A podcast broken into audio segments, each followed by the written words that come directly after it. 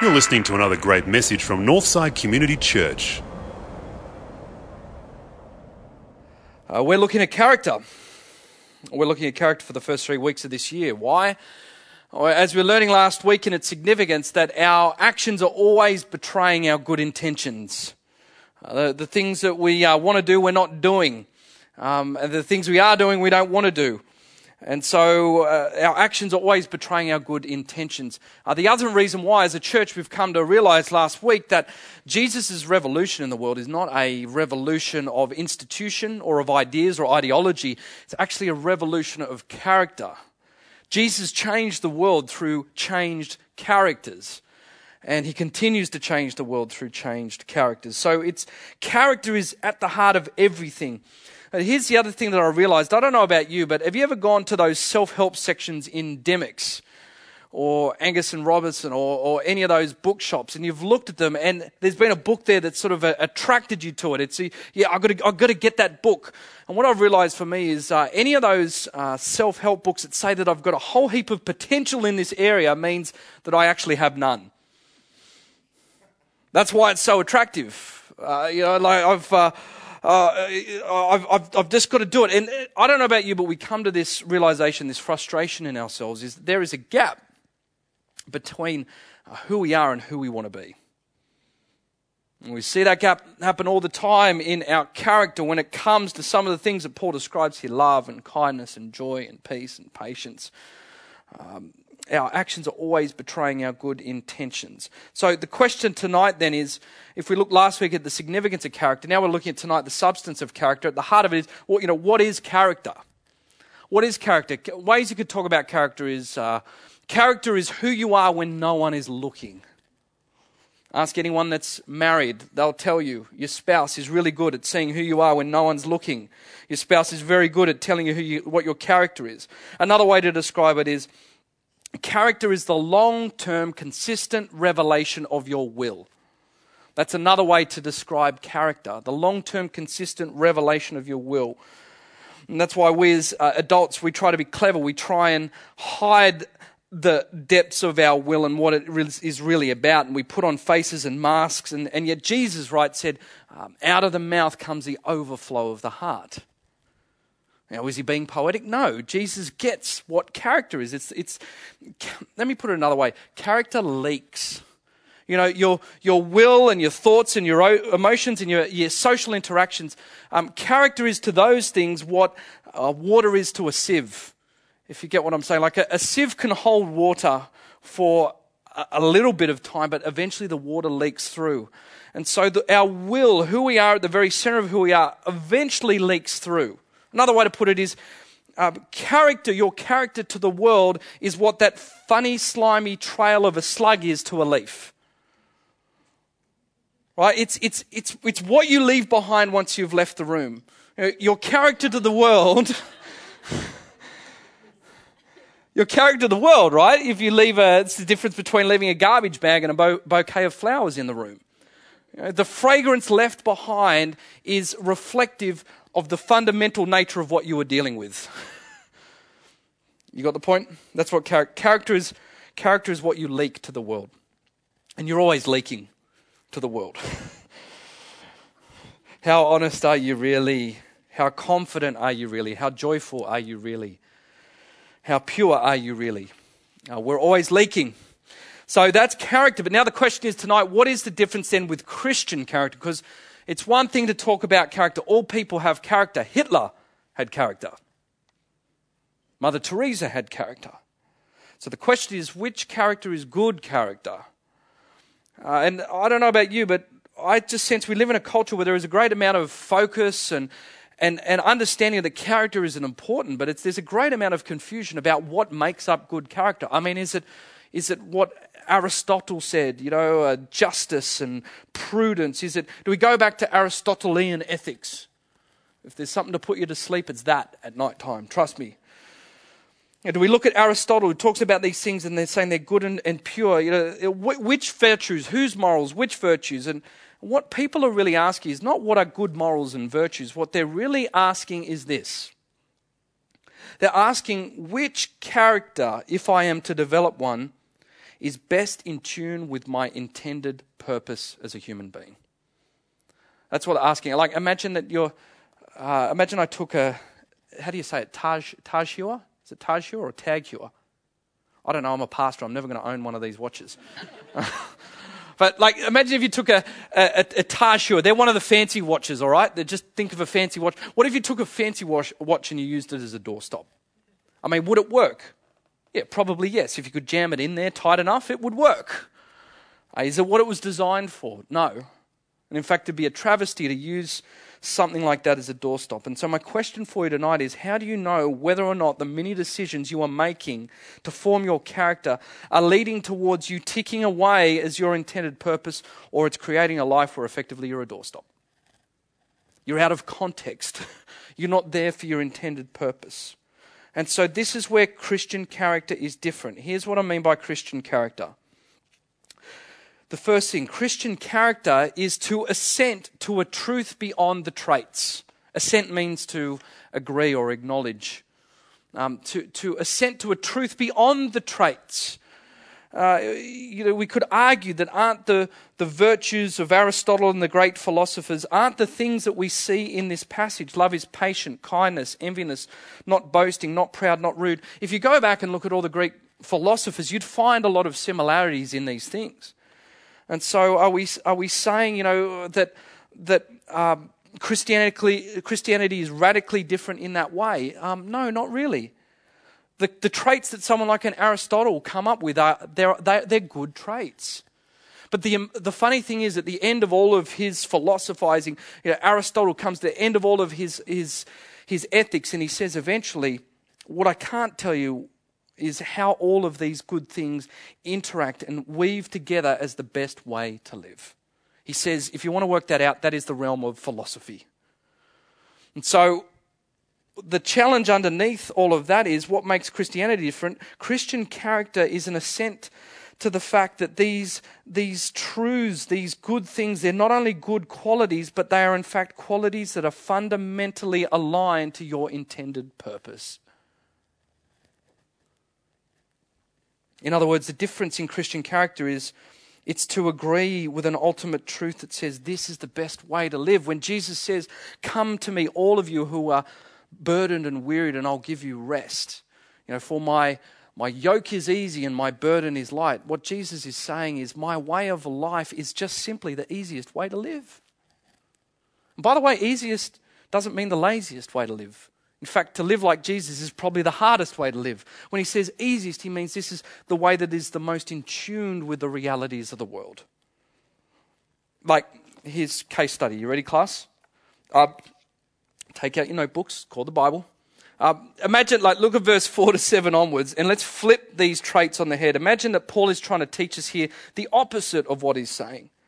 He says, um, uh, let's just hypothesize for a moment that he says, okay, uh, here, go build a character where you have a character that is impa- impatient, and a character that is unkind, and a character that's envious, and a character that's boastful, and a character that's proud, and a character that delights in evil, and a character that's skeptical in truth. Let's imagine that Paul is hypothesizing in that direction. I guess what I'm wanting to know is there anyone here tonight that would argue that that is the best way for the human person to live? Anyone? No, it's, it's, it's common sense. You know, the Christian character says all of these things love, you know, kindness, patience, not envying, not boasting. It, it's saying these, these are good things in and of themselves, but they are aligned to an ultimate truth that says if you embody these, this is what makes you flourish as a human being. Let me use a mechanical example. My car has a character. You wouldn't think about it, Actually, some of you have cars that have got character. You know, they're from 1976 and they hardly make it down the street, and like Herbie the Love Bug or something like that. I'm not talking about that sort of character. My car's got a character. It has a demonstration, long term pattern of behavior. Like if I push down the accelerator, it goes forward. If I push the brake, it stops. If I turn the engine on, it runs, it, it moves. In, in fact, it, it rolls all the time. And it rolls long distances all the time consistently. It has a character. Now, what happens if I go to the petrol station and I go and place diesel fuel into the tank. You see, because there's a manual in my glove box that says that we all sort of know this in cars, but the manual actually says that the way that it was designed is that it should be a unleaded petrol only in the manual. But what happens if I go and put diesel in the tank? Will it run? Probably. For about five or ten Ks before the diesel and the sludge comes up and, and clogs up the and the whole engine will seize. So here's a question. If it's true for your car, then why are you not more careful to input things into your tank that is congruent with your design? If you think a car is a complex thing, just look at the human being, your will, your thoughts, your emotions. You know, take, take lying, for example. We lie all the time. It's like putting diesel in the tank. You'll run for a while, but, but you'll seize up. Christian character is saying, look, these things, love and, and kindness and not envying and not boasting, look, it's not just that these things are good, but they are true to your nature as God intended them to be. Now, let me take a, a, a break for a second, and I want to divert for a second here because there'll be people here tonight that, you know, they're, they're going to be the modern ones, the real thinkers, right, here tonight.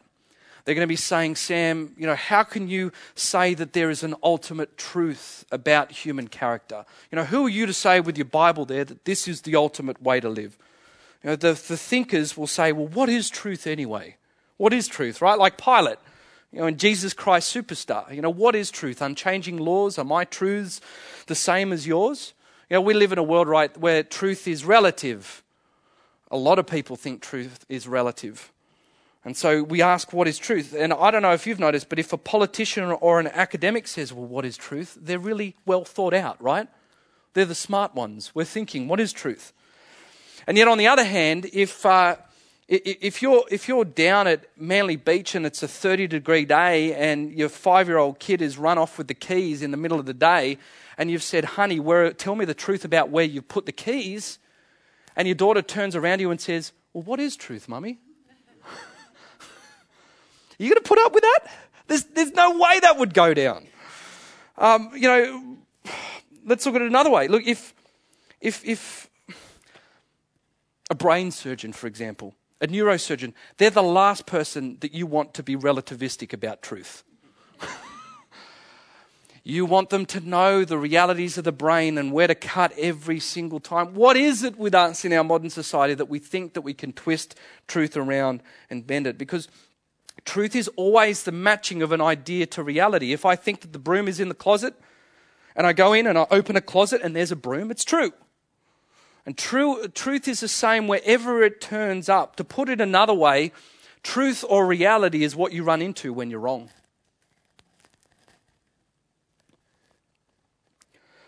What have you run into so far in regards to human character? And we say, oh, you're talking about an ultimate truth about human character. I, I, I bet all of us have run into some, some of God's realities of character along the way. What I'm saying tonight, the substance of Christian character is to trust that there is an ultimate truth, there is an ultimate operating manual, the same way it is for my car, that, that is there for how human life is meant to be lived. That's what Christian character is. Now, some of you are going, well, hang on, you know, what is character? I thought you just said it's patience and kindness, it doesn't envy. Isn't that right? Yes, it's, but it's only half right. You know, these, these things these things, they're only half right. And I want to show you that, that they're only half right because here's the second thing tonight about Christian character. Christian character is different, not just in the marks of the character, but the method of the uptake. Not just in the marks, but the method of the uptake. Uh, let's uh, look at verse 3 again in 1 Corinthians 13. If I give all I possess to the poor, and I surrender my body to the flames, but have not love, I gain nothing. It means, the translation there is, I count for nothing. It amounted to nothing. I, I count for nothing. There's, it, there's, there's a way that you can approach these things here. And I think I've said this once before to you guys, at least in the night service, but, but what, you, what Paul is saying here is it's possible to MacGyver your heart. Right? For some of those that were born in the 90s, you, you have missed out following a guy that I think is really only second to Jesus Christ himself. You know, you thought Jesus could work some miracles. Wait until you saw this guy, this guy MacGyver. If you, if you haven't heard of MacGyver, you've got to come see us after the service. We're going to point to Jesus and MacGyver because this guy, you know, he, he just walked around with the countryside with a pocket knife and he would always be able to get himself out of some situation. You know, you'd always just have a pocket knife and there'd be a bunch of tree branches and a bit of gaffer tape, stu- gaffer tape uh, stuck in a bush and he'd come out with an aeroplane. You know, that, that was, you know, water into wine was nothing compared to what MacGyver would do. Yeah, look, uh, Paul's saying you can MacGyver your heart. You know, MacGyver was always taking things and he was duct taping it and he was, he was stitching, he was stitching everything up from the outside and just making do with what he had around him at the time. And that is the difference between religion and Christianity. You can MacGyver your heart. The modern th- person thinks, oh, I'm going to be a Christian. It's 2015. It's a new year. I'm going to, I'm going to start this behavior and I'm going to stop that behavior. I'm going to, I'm going to take this up. I'm going to, I'm going to put all my will, I'm going to focus all of this stuff on. What are you doing? You're just, you're just duct taping these traits to your legs. You, you're MacGyvering your heart. C.S. Lewis once said that Jesus didn't come into the world to make bad people nice, but dead people new. Totally different method of uptake, right? It's, it's about the method of uptake with these traits. So back to Aristotle courage, liberty, generosity, honesty, friendliness, modesty, justice, prudence. You'd, you'd almost hear them in the Bible, wouldn't you? Are they, are, they, are they bad things? No, they're good things. But if you look closely at them, you never get to the heart level. And that's what Paul was saying. When he says, if I do all this but I, I gain nothing, what he's saying is you can build your character from two totally different motivations. You can do it for you and you can do it for God. What he's saying is that you can be the sort of person that is trying to build a good character and be radically generous and radically loving and thinking about. You know, think about giving to the poor, reaching out to people. If the reason that you are generous to someone is, is because at the very heart of who you are is to have a sense that you count, then Paul says that counts for nothing. You see the difference how there's two t- totally different ways that you can approach these things. Christian character is different in its approach to God and what does that mean? It means that you're supposed to know you count when you're a Christian. And you're supposed to know that you're accepted by God before you do anything. And so now you operate out of this fullness and this wonder and this beauty and this goodness. A character is, is about your approach to God. And so Paul's saying it's very, it's very possible to get really Christiany in your behavior and to get really involved and to get part of all the great things that you do in church and serving, but and, and not recognize the absolutely fundamental upside down way that Christianity works when it comes to character. You're not supposed to be out there helping people out of some way of meeting this inner vacuum, but operate out of a fullness. It's in the method of the uptake. Let me paint it one last way. If, if I'm dying of dehydration, would you agree that water is a good thing for you? you know, I'm not a medical doctor, but I think that makes sense. And I can see some of the doctors. I've got the nod of approval. There's Shannon over there. I'm, I'm clear. There's Chloe. I've got it. All right. Now, the question is right, dying of dehydration, is, is water a good thing? Yes. Uh, okay, if I'm dying of dehydration and then I start rubbing it on my skin like sunscreen, is it good for me? No. It's, it's one thing to assent to the truth that water is good in and of itself. We all agree with that. But if you don't conv- uh, combine that with the right method of uptake, then it's totally useless. You see, when, when the Bible, when Jesus talks about building character, what he's saying and why Christianity is so different from the rest of the world is, and we'll, we'll, we'll preach on this next week, John 15, he's saying, God says, I want to go intravenous. I want to get this in, I want to get this into the system. And you can't treat this stuff like water being used as sunscreen. And I hear this all the time. I see this as a pastor. I see this. People come to me and, and they sit in my office and we talk this stuff through. And they said, Sam, you know, I've, I've had, look, th- that part of my life I'm, I'm letting go, but it's, it's a new year and God is good and God is faithful. And, you know, I'm just, I'm just going to try harder. And, and I, I've drawn boundaries in my life and, and I'm just not going to do that anymore. What what are you doing there? You, you're just rubbing the water on. Guys, are you seeing it's about the method of uptake? We'll process that next week in John 15, but But it's not good enough to come and just a- approach these things from the outside and to MacGyver them into your life. So the question is, as we finish tonight, how do I operate out of this fullness? How do I operate out of this sense of inner change? Now, what you'll notice here is in verse 4 to 7, uh, you, you, when you read through, have you noticed how when Paul's talking about love, there's sets of verbs. Love is patient, love is kind, it doesn't envy, it doesn't boast. He's, he's saying it differently. Another way to put it is love suffers, suffers a long time with patience. Love shows kindness. Love does not burn with envy. It does not get inflated with its own importance. It's never rude. It's never ill mannered. Rather, love joyfully celebrates truth. It gives all kinds of support. It never loses faith. It never exhausts hope. It never gives up. You hear that? Now, Paul is personifying love, is the literary example of what's happening here. Now, is he doing it just to be poetic? No. Why, why is he personifying love? He's saying you'll never become a person of love or of character if you treat character as a principle because character is a person.